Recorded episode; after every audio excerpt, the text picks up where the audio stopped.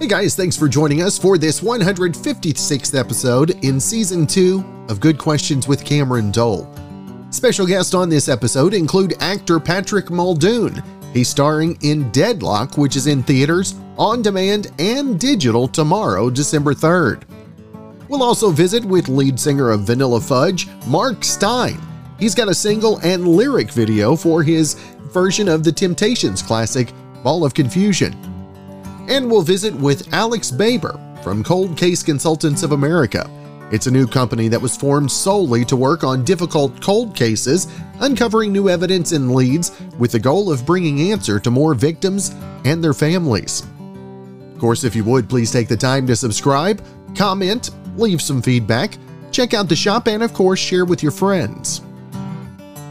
Now, when you were a kid, did you ever open a Christmas present from your grandparents? See that it was bath towels and have your grandmother say, now that you're growing up, you'll need towels? Well, you're not alone.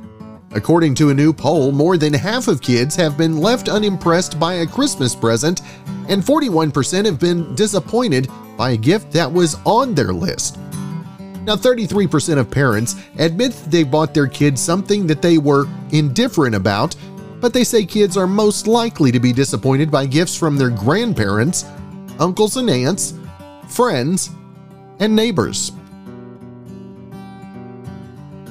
All right, guys, promised you another very special guest. We've talked about the movie that's going to be in theaters, on demand, and digital coming up tomorrow, Deadlock. And uh, we've got the star Patrick Muldoon with us today. And First off, Patrick, really appreciate you taking some time, brother. Uh, come on, Cameron. Thank you for having me. How are you? I, I'm well, and like I mentioned before we came on, excited about uh, the release. Been talking talked to Michael a couple of weeks ago, and he kind of delved into you guys' backstory as well. So, uh, what was it like seeing him the first day on set?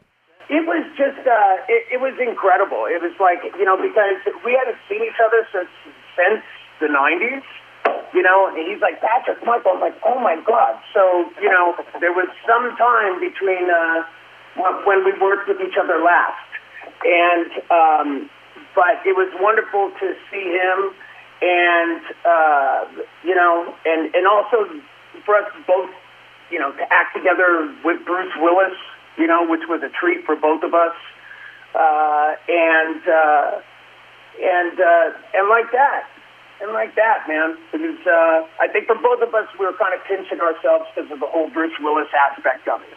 You know, you get the call, you get the you get the call to work with one of your uh, with a legend who you've admired, and maybe the, one of the reasons why you became an actor in the first place. And you know, I think when Die Hard came out, I was I was in college, you know, so uh, and and part of my uh, preparation for this, I wanted to know why everyone, you know, why we all love Bruce Willis. So I just watched all the Die Hards, you know, and and uh, and you get like, even though there's tons of bad guys and Bruce is killing all the bad guys, he still seems to be having fun.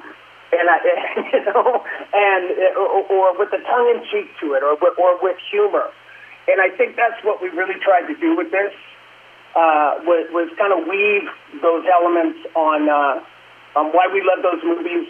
Uh, and, and, and if we're having fun, hopefully the audience will have fun with this as well. So, so hopefully, uh, hopefully it comes across. And Patrick, what was the biggest challenge for you getting into the skin of a, of a retired Army Ranger? I mean, what was your prep for the role?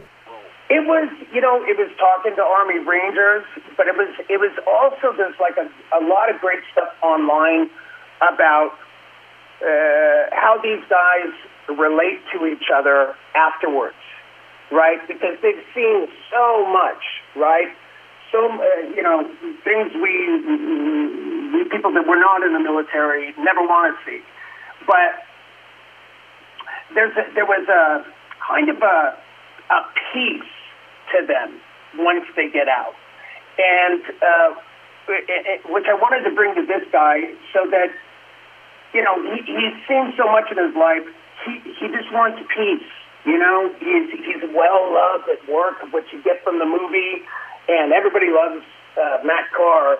and then stuff goes wrong, and he's got to kill people again, and he's not happy about it. Yeah, I even apologize to some people after I have to off them for trying to like open, you know, these militants trying to open up this dam and and kill, you know, tens of thousands of people. So, so that's kind of the instead of the, you know, kind of the classic ex-hard military guy.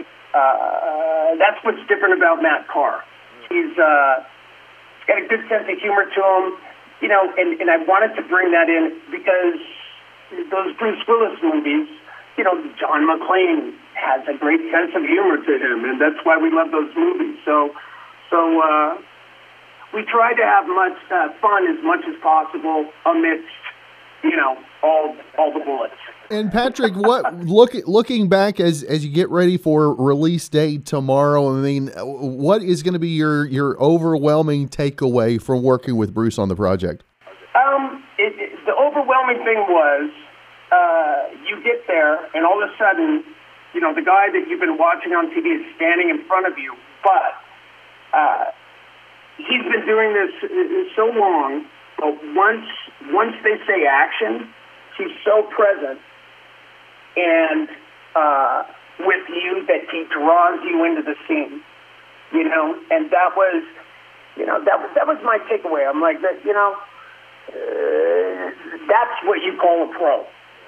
You know that no matter what, he comes to play, and you better be on your A game because even after uh, Bruce uh, doing this quite a bit, uh, he brings his A game no matter what. And uh, that that was a big lesson for me. Uh, always show up ready to rock because uh, you know Bruce Willis comes to play. So so so did I. So and that, that's what makes it fun. You know. That's awesome. And again, the the new film Deadlock in theaters, on demand, and digital coming up tomorrow. Patrick, always want to make sure and let our listeners know where they can find uh, find the movie tomorrow, and then of course everything you've got going social media wise as well, brother.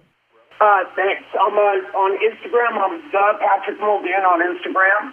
Uh, at Pat, at Muldoon Patrick on Twitter. Come check me out. The the movie's available everywhere, uh, most streaming services, and it's also uh, in some theaters in, in the major cities. Um, but uh, anyway, you know, everyone watches Die Hard at Christmas, so now they can watch Die Hard and Deadlock. So please check us out. That's awesome. Well, Patrick, brother, it's been great to catch back up with you, sir. Looking forward to the movie this weekend, and uh, hopefully we can catch up again in the new year. Hey, man, I would love it. Thank you so much, Kellen. Now, someone asked young people to name old people trends that they'd like to get rid of. And here are a few things that boomers do that young people hate. Number one, claiming the customer is always right. Employees should be allowed to stand up for themselves if someone's being unreasonable. Number two, the workhorse mentality at most jobs. Going above and beyond is great, but shouldn't be expected all the time, especially at low paying jobs. Number three, acting like it's fine to be bad at technology. Just because you're older doesn't mean you can't learn the basics. One person said their dad refuses to use computers, but still makes them buy things on Amazon and Google stuff for him as well. Number 4. Popping in for a visit. Young people always call first or more likely text. Number 5. Calling instead of texting, unless it's an emergency. Young people hate random phone calls because it feels like they have to answer so it's like you're forcing them to talk, but they don't have to respond to text right away. Number 6. Making people feel bad for not owning a house yet. It's way harder than it used to be, and lots of parents and grandparents don't seem to get that. And 7. All the participation trophy jokes. Sure, young people got them, but their parents and grandparents handed them out, so who's really to blame? a new single and lyric video for the Temptations classic Ball of Confusion. We've got Mark Stein on with us. You might remember him as the voice of Vanilla Fudge. Mark, first off, a privilege to visit with you, brother. Well, I appreciate that. Yeah, it's it's great to be here this morning, and I hope uh, everybody's uh, doing well and feeling safe out there in uh, Oklahoma. now, uh, now, Mark, tell us where where the inspiration to release the Temptations classic "Ball of Confusion." What was so special about this song for you personally?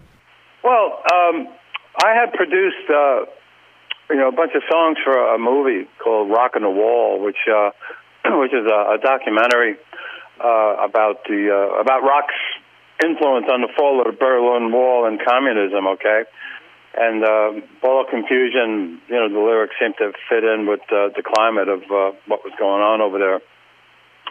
So I had it in the can, you know, and ironically, uh, I was putting an album together, looking for songs to put together, and uh, and that one came up, and uh, I, I just seemed to like, hey, you know, the lyrics from back in the '70s, you know, they seem like they're almost exactly relevant today as they were back then and the track really was kicking butt, and it sounded really, really great to my manager and everybody that heard it, and said, "Well, let's let's let's let's uh, let's release that as part of the album." You know, there's a light, so and it fits in with the uh, the theme of the record too. So that's how that came about.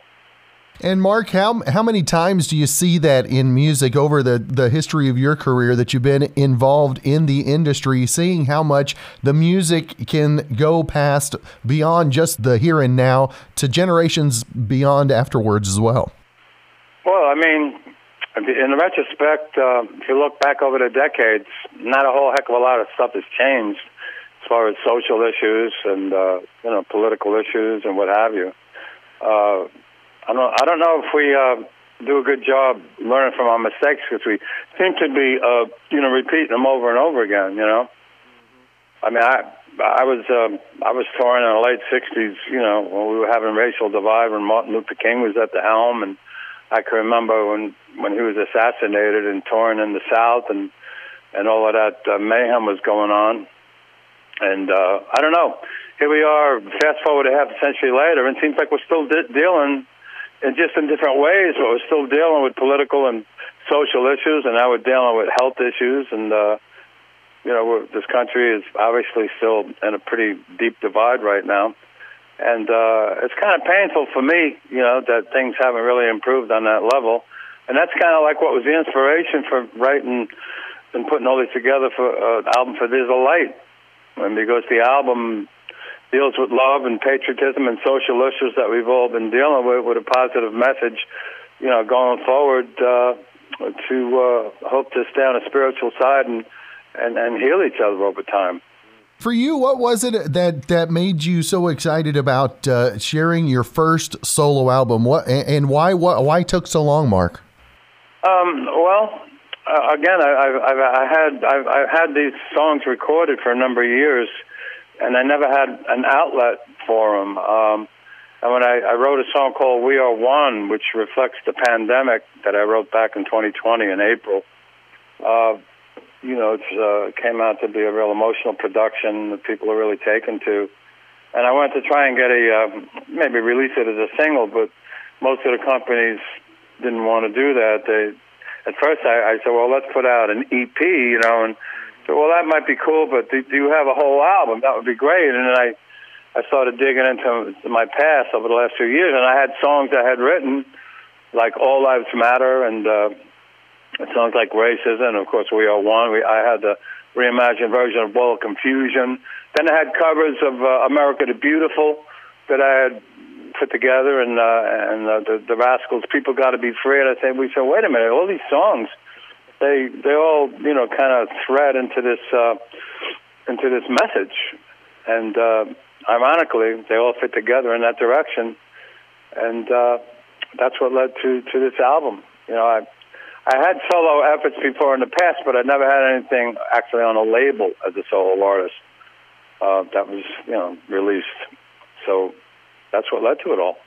Now, Mark, talk about the the limited edition bundles. While those are, are still available, are some of those still available on the uh, on the store as well? Yeah, yeah, they, have got really cool shirts. There's a light, it, great great shirts and uh, bracelets with the song titles on it, and they got my book is in there to keep me hanging on. The Raging Story of Rock Music's Golden Age, and uh, it's a it's a very cool uh, bunch of items you can get at a good price and. Uh, I think Mark Stein fans and Vanilla Fudge fans ought to get them, especially with the Christmas holidays coming up. I think it'd be be a nice uh, stocking stuffer and a nice uh, arrangement underneath the tree. so, That's good. And again, there you go. My salesman comes through, right? again, the uh, the album "There's a Light," and uh, we got the new single and the video as well. And Mark, want to make sure and let folks know where they can keep up with uh, with the music, the socials, the website, all of that as well.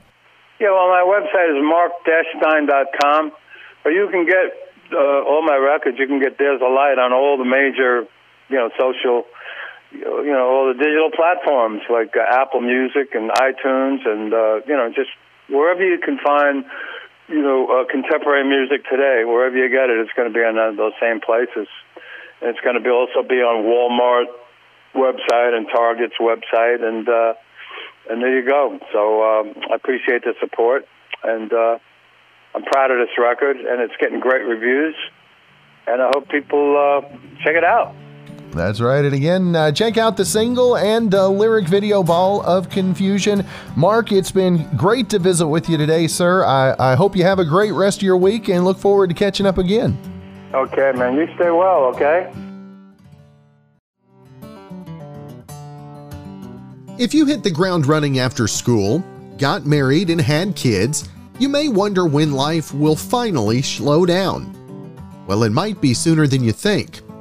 In a new survey, the average person expects the pace of life to slow down at age 43. The survey also found that the average adult gets just seven and a half hours to themselves every week, or a little over an hour a day, when they aren't doing any work or chores. Now, those who have slowed down already say that their life is roughly 53% better than before, and 39% of people admit to feeling envious of those who live life at a slower pace. Cold Case Consultants of America. We've got Alex Baber with us today, and uh, Alex, Cold Case Consultants. Where did where did this first come up for you in the first place? Well, initially it started in 2007. The concept uh, before I even before I met my wife, uh, I was contacted by a serial killer that I had uh, exposed that was still active. Called my cell phone, tracked down my information, and uh, after speaking with him on the phone, we kind of went off grid me and my family did for a few years just for safety purposes. And then uh, me and my wife connected and uh, her having a forensic background, cyber forensic, and also a forensic psychology background now. And with my background as a PSO, private security officer, that's what I love to do, protect people and, and do what's right for uh, the community. We kind of came together and uh, we started looking at these cases and uh, they just started falling in our laps. And with today's technology, as you know, it's advanced so much uh, in, comparison to even a decade ago. And some of these cases are 70, 60, 50 years old. So this is we're basically taking a case that was never looked at from our perspective and starting from square one. And it's just a, a whole new enlightenment. I mean, we're able to do the the new uh, you know forensic uh, testing for audio spectrum analysis for any recordings that they have. We have the fingerprint latent matches now with the digital software. You know, they, they can like that instantly uh, match a fingerprint. It's great. And uh, we're applying this new technology to these old cases. And while we're doing this, we're getting these hits, these registered returns. And it's one of those, you know, aha moments when you, you know, when it comes back, you're like, holy crap, this is just really back. So, you know, and it's been really, really great. And some of these cases are really, really, uh, you know, old and infamous cases that have never been reviewed, you know. So that's how we pretty much got started. And that's, that's our, uh, our background. Now, cold cases and uh, true crime; those are those make excellent bedfellows for a podcast host. So I'm excited to go into to delve into both of those a little bit. What what is it specifically about cold cases that reached into your heart and really grabbed a hold of you? Okay, so um, growing up uh, in northern Florida, Aileen Wuornos, her last victim, uh, she had left his body just you know within miles of my residence as a child. You know, like uh, I think it was in like three miles and uh, you know, when all that came out, I'm like, wow, you know, this, she was literally in our backyard, uh, and and that kind of intrigued me. And uh, when I was young, I was diagnosed with perceptionism, which is a medical term they no longer use. So I have this ability, is a, um, a neurodiversity, is what they label it now. So when I look at, say, a letter from a, from an anonymous letter from a, a murderer or a serial killer, or if I look at, say, a cipher or a code or anything, you know, even a crossword puzzle, my mind processes and connects things on a different level. than the average individual. So I'm able to associate things that other people overlook. And with doing that and having the ability to create the new uh, database that we have for all these letters, we collect the letters all the way back to 1944 from an unapprehended uh, serial killers or murderers. Anonymously, wow. they have mailed letters to, say, the press, law enforcement, victims' families, and created this database. And we uh, set it up so when we run the linguistics uh, across the board, and we look for syntax, context, you know, um, location, anything that, that can correlate, it sends back a register return to us. So when we get that, we're able to look closer at the file to see if there's some kind of validity here. And when we're doing this, I mean, we're opening doors that have never been opened before, and it's a whole new experience. You know, law enforcement's reached out to us, victims' families have reached out to us. Uh, we're we're making leaps and bounds here, and it's it's wonderful to help these victims' families. Now, you talked about technology and uh, how crazy is it to be able to reach into some of those old footage, like you said, 60, 70 years back, and be able to use the new technology to give some answers that folks have been looking that they've given up on before? It's it's literally uh, it's, it's insane that, you, that this is happening. You know, it's we've advanced so much just in the last you know 20, 30 years. It, it's almost as if the case just happened yesterday and we're able to use the new advancement uh, in forensics to literally uh, identify uh, locate and then even you know close these cases that have been been stagnant have been cold without anybody really pursuing them. Somebody said one of these cases is 76 years old that we're working on. Wow. And and the victims the original um, victims family members the you know, mother father sister brother uh, are deceased. But you have the second generation that are still you know in support are trying to get answers and when you pick up the phone, you call them and say, "Hello, you know, I'm Alex Baber from Cold Case Assaults of America. We've been working this case uh, unknowing, unknowingly to you, and we found this new evidence." It's that moment when you, you know, they drop the phone, or you know, and they're like, "Oh my God, well, thank God, you know, this is wonderful. This is great. What do you have?" And we present the evidence to them, and uh, you know, it changes a person's life. It, it really, really does. It's a shame that we can't get the answers to, you know, the, the ones that have passed on, because you know, that's that's something very hard to carry. I could I could never imagine to be honest with you, Cameron. It's uh, you know, I speak to a lot of these victims' families mothers especially, and when there's a child involved, you know, whenever you sit down, and I've said this before, and you have a, a open heart discussion with them, they give you a piece of themselves, and, and, in return, you give a piece back. You know, there's a connection there, and uh, you know, to hear somebody say, the last time I saw my daughter, you know, she got up and I gave her her lunch for the day, and she went to the school bus, and someone abducted her you know, and then they found her remains or they never found her at all. Um, it's it's life changing. So it feels really good to be able to do this. It's it's definitely uh, you know a life's uh, vision fulfillment. And when when you think of the cold cases, I mean, uh, what is it that uh, that gives the families hope? What spurs the request that you get the most often? Well, I mean, our our attitude basically. You know, we don't take no for an answer. Uh, I've assembled what they're referring to in the media as a super team. You know, I have Curt Baggett, the number one forensic document examiner in the nation. Uh, I have Detective Patrick Ployan from uh, Atlanta. He's uh, Officer of the Year award winner, Emerald Award winner. He's got plenty of accommodations, uh, just a ton of them, highly respected. Um, I have Dr. Arpad Vass. He's one of the leading forensic anthropologists in the, in the country. I have a Hall of Fame inductee for reporter, broadcast, and documentarian, and Joe uh, Cochran. And, you know, I assembled this team. They're all handpicked. And what we're doing here is we're just making sure that when we break these these older cases down, especially the expertise of each individual's use is maximized. And you know, again, with the software that's available, it's kind of a double one-two punch here. And it's, it's been it's been again, uh, it's life changing, not just for us and our company, but for the victims and their families and law enforcement. I've been very open and very grateful. When you're covering these cold cases, how hard is it for you not to get down on the state of the world that we live in when you're going through some of these cases? Well, uh, to be personally or uh, perfectly honest with you, personally, it's very hard because you know since 1980 alone, statistics have proven the federal government released them that there's over a quarter million cold cases that are just strictly homicides not wow. abductions, disappearances, just homicides. Quarter of a million. 1% of those, Cameron, ever get solved up wow. to this date. 1%. Do the math. Let it set in.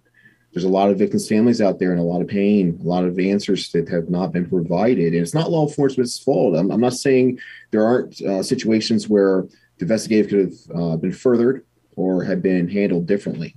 But the biggest concern here is that only of the 19,000 plus agencies out there, only 7% have a cold case squad. 7% mm. of 19,000. Wow. So they just don't have the manpower. And the biggest problem is they don't have the annual funding. So another thing we're doing, we're kind of doing a call of action here where we want, we're reaching out to state government, federal government for funding and not for us because we, we do not receive any funds from victims' families or any agencies. We have our own private investors. We have almost a quarter million dollars investors' monies that are helping us do this. Wow. And, um, you know, these, we're doing this because they have to allocate these funds so that these, especially these small um, agencies, uh, you know, on, on the local level, townships, uh, city, town, uh, they have to have somebody that has a pair of eyes on these cases. They have to, you know, even if it's just one one detective, one investigator, because if not, that's going to be filed away. If it's not in a box somewhere collecting dust, it's going to be put in a hard drive and forgotten. You see, and we just, I, I can't stand by and my team in support of me and allow that to happen any longer. We need to uh, intervene and mediate the situation. Now, what what would you say? I know that you've got a lot of those folks that are always worried about uh, the big brother always looking on you. Everybody thinks that everything is covered by a camera. So, if if that's truly the case, then why are there cold cases? Well, uh, initially, there, there's always the the what if meaning that you know the what if the original investigator or the crime scene investigator did not thoroughly do his job or was not um, was not present at the time that they, they, came and they they found the initial uh, crime scene you know because there's it's paramedic show they're trying to revive somebody i think they save somebody you know what i mean and in doing so sometimes the evidence is contaminated mm. and in that in that case it's not necessarily the agency's fault because you're trying to save somebody's life. But you know, there, there's other things that go on with that too. It's just there. It's not just one problem. This is a collective, and we need to address each issue independently. And in doing so, we're actually able to pinpoint, especially on a national level now, because we're getting national coverage. We're able to pinpoint this to, to the public and let them know what they need to do to support this and support us and the victims' families, and they're doing that the call to action has been uh, the response has been impressive and and moving. What do you think is the biggest misconception whenever people hear the word cold case? What do you think is the biggest misconception that folks have? Well, I mean, cold cases, a lot of people think that they're, say, you know, 10, 20, 30, 40, 50 years old. That's what cold registers. You know, you think of some of these older cases like Jimmy Hoffa, you know, JFK assassination, stuff like that. Um, but believe it or not, a cold case can be within a year, year and a half. You know, once the investigation reaches a standpoint to where there's no new evidence, no new leads, it's literally considered cold. Mm-hmm. And there are uh, individuals out there. Prime example is the Delphi murders. You know, Superintendent Carter, wonderful man. Every time he gets up there and he speaks about these two young ladies that were abducted and murdered, you know, he, he tears up. He his heart's invested, and for the last four years, it'll be five years. Um, uh, February fifteenth or fourteenth this year, he keeps saying, "I'm one piece away. I'm just one piece away," which he is. Technically, we're always one piece away, right? You know, but he, he won't let go, and he won't label it a cold case. And God love him. You know, one of the mothers of uh, the, one of the daughters reached out to my company, wanting us to look into it, and I've been open open to that and uh, I would like to have his support in doing so because these two young girls, you know, we have. Are you familiar with the case? We have audio, mm-hmm. we have video of this perpetrator coming across the railroad for the bridge, telling them, you know, down the hill. Um, there's no reason with today's technology we cannot identify, track down, and and apprehend this this individual. I would love to assist him in doing so with my team.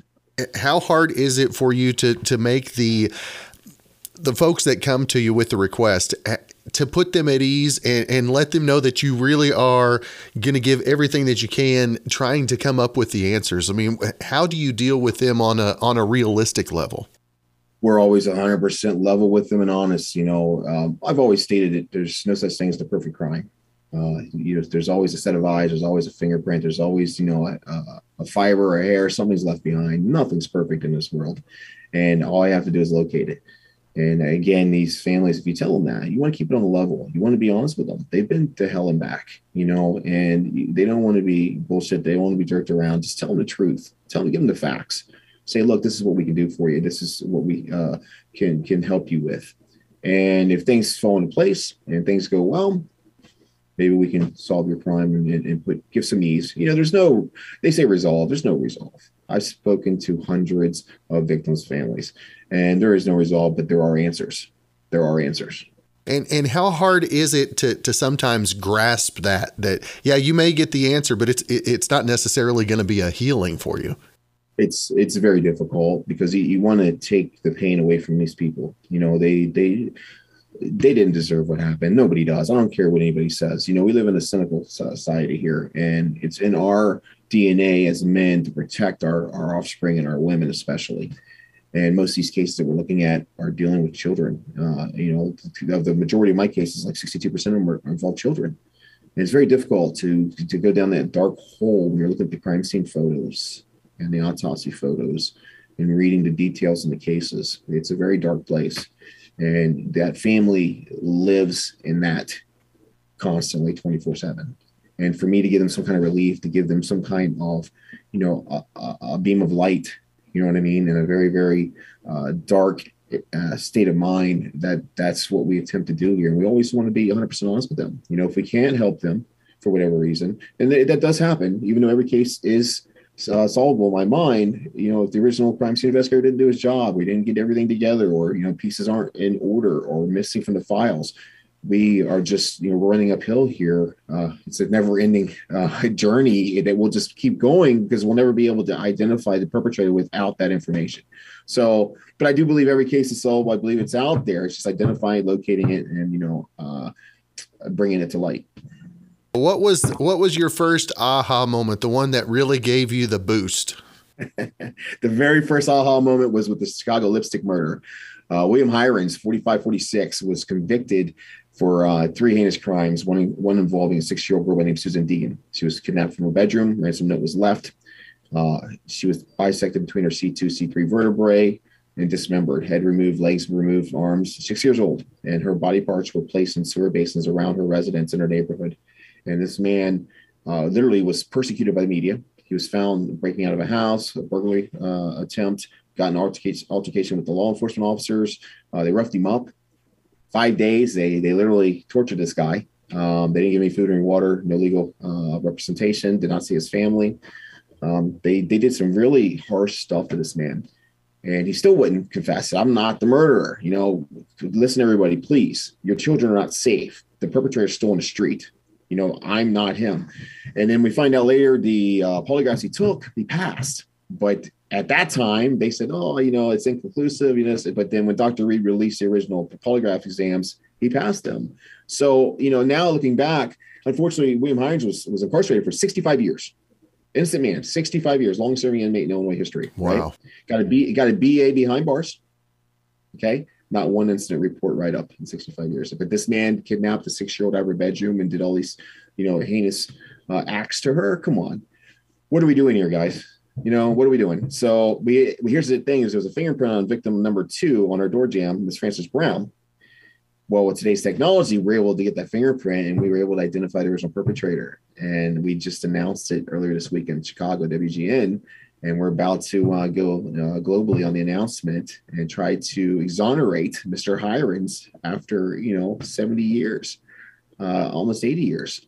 But that was my first aha moment. I'm like, oh, you know, this guy, you know, God, God love him. How could you live in a uh, you know an eight by six cell for 65 years knowing you're innocent? And other people know you're innocent too. Here's the funny: is the public got behind him, a lot of support and the um, parole board, one of the members even said in the early 70s, look, we know you're innocent. We can't let you out. And the reason they couldn't is because they were afraid that when there's a child involved in a, in a heinous crime, that the city would retaliate. You know, even 20, 30 years later, they would retaliate. You know, that's it's it's insane that something like this could happen with our judicial system. We, we need to address this. We need to make sure uh, that we cover all the facts, all the evidence completely, and not allow the media to interfere not allow to inject opinion and assumption. We need to stick strictly to the physical facts and hard evidence. Now, as you look at the, the the cold cases, you look at the the ones from farther back and uh, look at those as they come closer to today. What do you do? You see the difference in the advances that are made that uh, that keep maybe some of the cold cases from from being coming cold cases today that would have been maybe in the past. Hundred percent. There's stuff like uh, magnetic fingerprinting instead of your fam- your infamous uh, latent print match, which is your dust. Now you have the magnetic pool, which is 100 percent more accurate. You know, and it's much easier to uh, to to extract. And then you have, you know, the advances in DNA is off the chart. You know, we just got the Golden State Killer within the last few years because of genealogy. You know, we don't even have to have you. We'll track you down through your family. You know, you think you're safe, you're out there roaming these streets, right? You know, all these these crimes you committed, you think you're in the clear. Well, you're not. So, you know, we're going to use this technology, the uh, the forensic technology advances, especially. We're going to identify you, we're going to track you, we're going to hunt you down, and we're going to bring you to justice for these families. And it's a wonderful feeling. That's another good thing, you know. These guys out here are still walking the street, and they, some of them may be listening. Um, you know, that have gotten away with some some crimes out there. Uh, I just hope your file doesn't cross my desk because if it is, it's just a matter of time. Uh, you know, with my team and, and the abilities that we have at, at our fingertips you know, these we we have the ability to get on the internet right now and type in someone's name and find out where they went to kindergarten. At. You know, literally, we have that ability. So there's just a matter of time. You know, they, they may be breathing uh, free air right now, but it just it may be a short time before they find out that they're not. And and how much you mentioned the advances in DNA and and whenever you bring up the advances in DNA, it takes me back to 1994 and 95 when we were watching the O.J. Simpson case where everybody was arguing and battling whether DNA was admissible. How much has the DNA game changed since 94 95 timeframe? Uh, it's a whole we're on a whole another level. Not even you know it's, it's almost uh, it, it, to even mention that conversation is humorous at this point, you know, because back then, anything you, anytime you introduce something new, and especially in the forensics, uh, you know, department, it's going to be challenged because a, it's dealing with somebody's life, you know, whether it be them being incarcerated or being, you know, put on death row. So that's going to be one of the issues. Here's another one of the issues, just to bring that up. If you remember, like uh, the Wayne Williams case and that kid, which I'm working on that case too, and I'm fi- I found new evidence that could exonerate Wayne Williams. Wow, this is really, this is really, really uh, one of those other aha moments. At the crime scene, we've identified uh, forensic evidence that uh, they've had, but they didn't realize they had it. It's not their fault, you know. You had the GBI, FBI, and the local law enforcement agents for uh, Rock, Rockdale and Atlanta PD uh, it, but it's been filed away because that's you know we found the guy, he's in prison, blah blah blah. Um, so this is one of those cases there where they brought, they introduced fiber uh, evidence, which is basically smoke and mirrors. It's been proven now. You know the the whole dog hairs and the fibers. Well, the fibers came from automobile, not a residence, and the dog hairs were canine hairs from a German Shepherd, which they used to search out these victims. you know, there's pictures everywhere. The the the the, uh, the German Shepherds with the victim in the presence of the victim's uh, crime scene, and these are the hairs that are that are used to identify. You know, come on, guys. So we're on a whole nother level here, and everything is like the Unabomber, Fitzgerald, one of my idols, man. Great, great individual. Yeah, we've connected on Facebook. He's friends with my wife, you know, with her forensic background, and uh, I'd like to know him personally. Unfortunately, I don't. But he, he was able to track down Ted because of uh, you know linguistics which is one of the categories that I've really invested in with these these letters in this database, these serial killer letters. You know, that's really directed us where we're going. And uh, he, he put that out, and then the forced the brother identified and sister-in-law identified. Hey, I know that that that writing or that saying or the verbiage um, in the context, and he was able to track him down. But they were laughed at him you know, they rejected mm-hmm. this game. They said, look, uh, the way a person speaks, you can identify a perpetrator. Well, absolutely, where they're raised, you know, the uh, the verbiage that they use, whether it be Chicago or Philly or New York or Florida or California, uh, the way they word, and then knowing the individual, you may not know it, I may not know it, but their friend may know it when they hear it. When you say something backwards or they misspell a word a certain way, this is another one we just discovered. Um, the Circleville letters Circleville case. I, was born in Columbus, Ohio. Are you familiar with the Circleville Writer case? Mm-hmm. Okay. So we got all the uh, evidence on that. And um, the 83 letters, there was a letter which they used the spelling of, of truly, T R U E L Y. Okay. If you research that, the use of that spelling is zero in American context since 1890. Not even 1%. Wow. Well, that's now get this. This is the, I got a lot I need to share. I got to keep a, a, cap on it. But uh, you look at the Zodiac letter, his return letter from January 29, 1974, right? He went off grid for, for 34 months. He spells it the same way at the bottom. Okay. So then we start looking at the linguistic sides of this in those letters, and we find out that uh, this traces back. You know, everybody's always associated the Black Dahlia with Zodiac. Okay. But they never had physical evidence, right?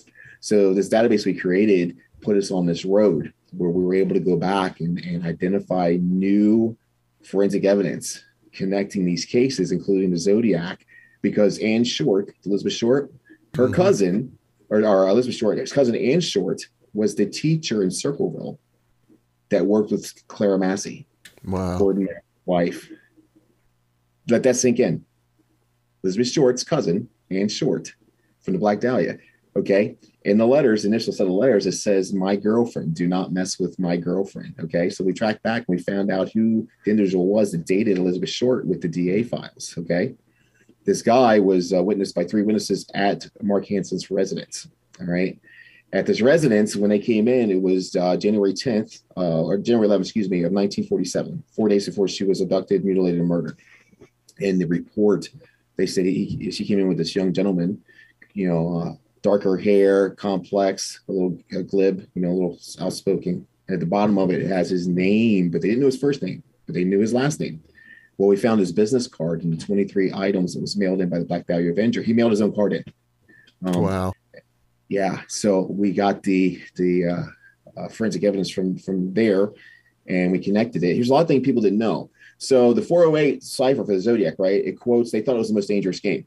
Mm-hmm. Okay, original uh, about you know hunting hunting man, uh, the most dangerous animal. Okay, well, it was actually from the movie called A Game of Death, which was filmed in 1945. There was one theater that played that that movie in all of 46, 47 in Los Angeles. It was the Marcel Theater. Marcel Theater was owned by Mark Hansen. Beth Short lived with Mark Hansen on two separate occasions, October 1st, October 20, uh, 12th, October 23rd to November 13th, right? Mm-hmm. Was his in his playing his theater? It's the second feature under under Bedlam for a period of like 28 days. Okay.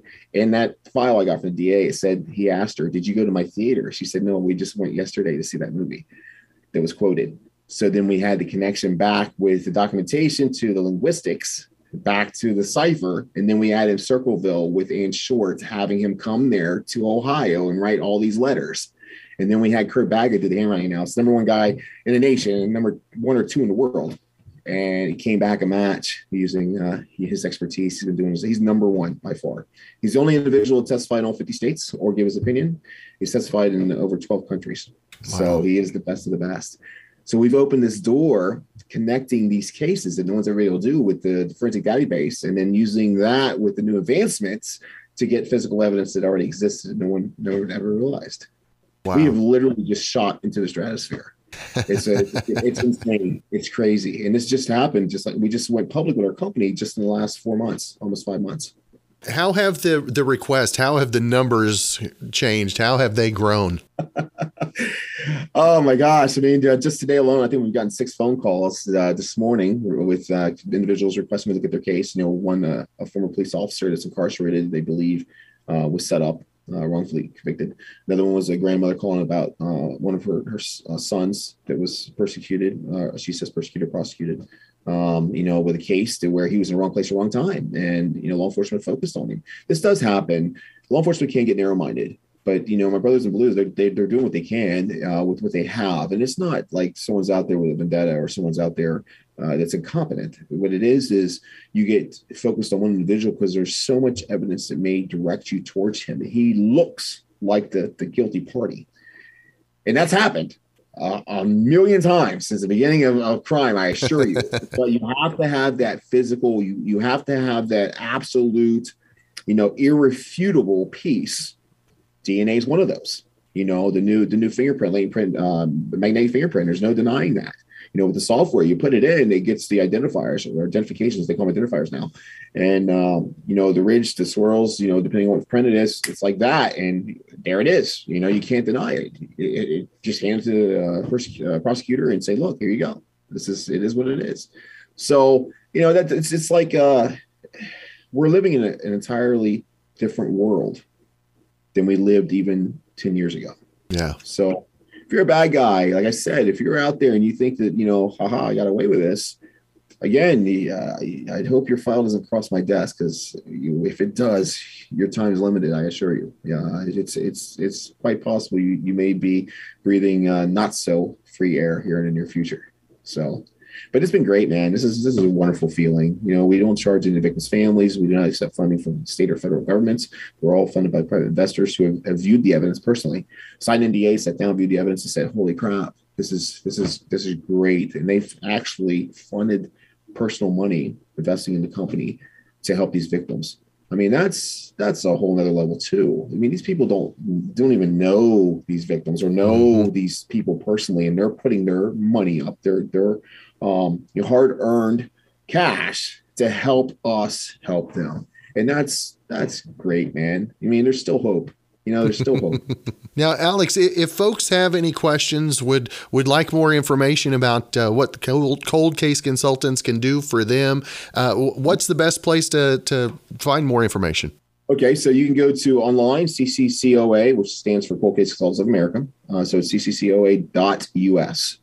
Uh, open up our website, you get to see uh, introduce introduction to me, the company, my wife. Uh, my wife again, wonderful woman. She was a victim herself. 2004, she was abducted uh, held for a week, uh, raped, and then dropped on a sidewalk with nothing but a sheet and left for dead. And she recovered, and that fueled her desire. Uh, she became a she joined the Air Force, became a military police officer.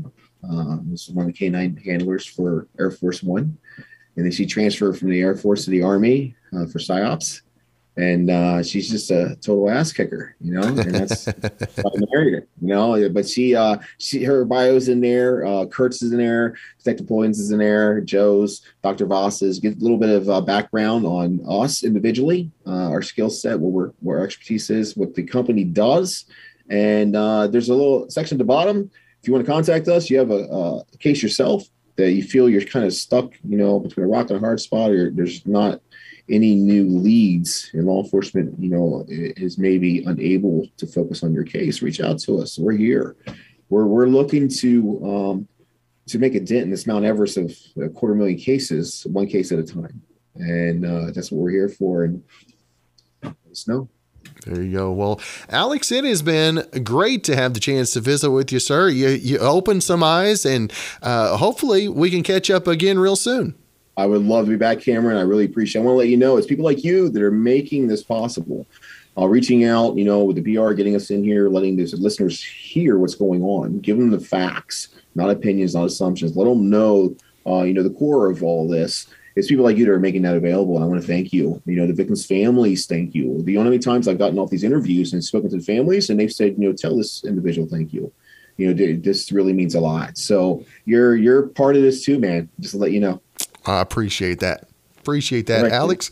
Good to visit with you, brother. It's uh, a pleasure. It's been all mine. Uh, get in touch with us, and we'll we have a couple uh, major releases coming up. Maybe we'll we'll drop one on your uh, on your podcast. Well, thanks again for joining us for this 156th episode in season two of Good Questions with Cameron Dole.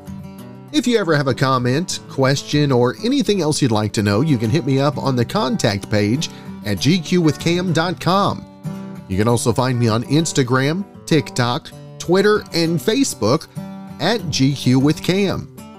If you'd like to help out in the funding for this podcast, you can visit our merch store where we've got hoodies, tumblers, mugs, shirts, stickers, backpacks, and more. That's gqwithcam.com forward slash shop. And if you have a special guest idea, email me, Cameron at gqwithcam.com. Well, thanks again to our good friend Brandon Allen for coming up with our theme music. We're going to let him play us out and hope you guys have a great rest of your evening.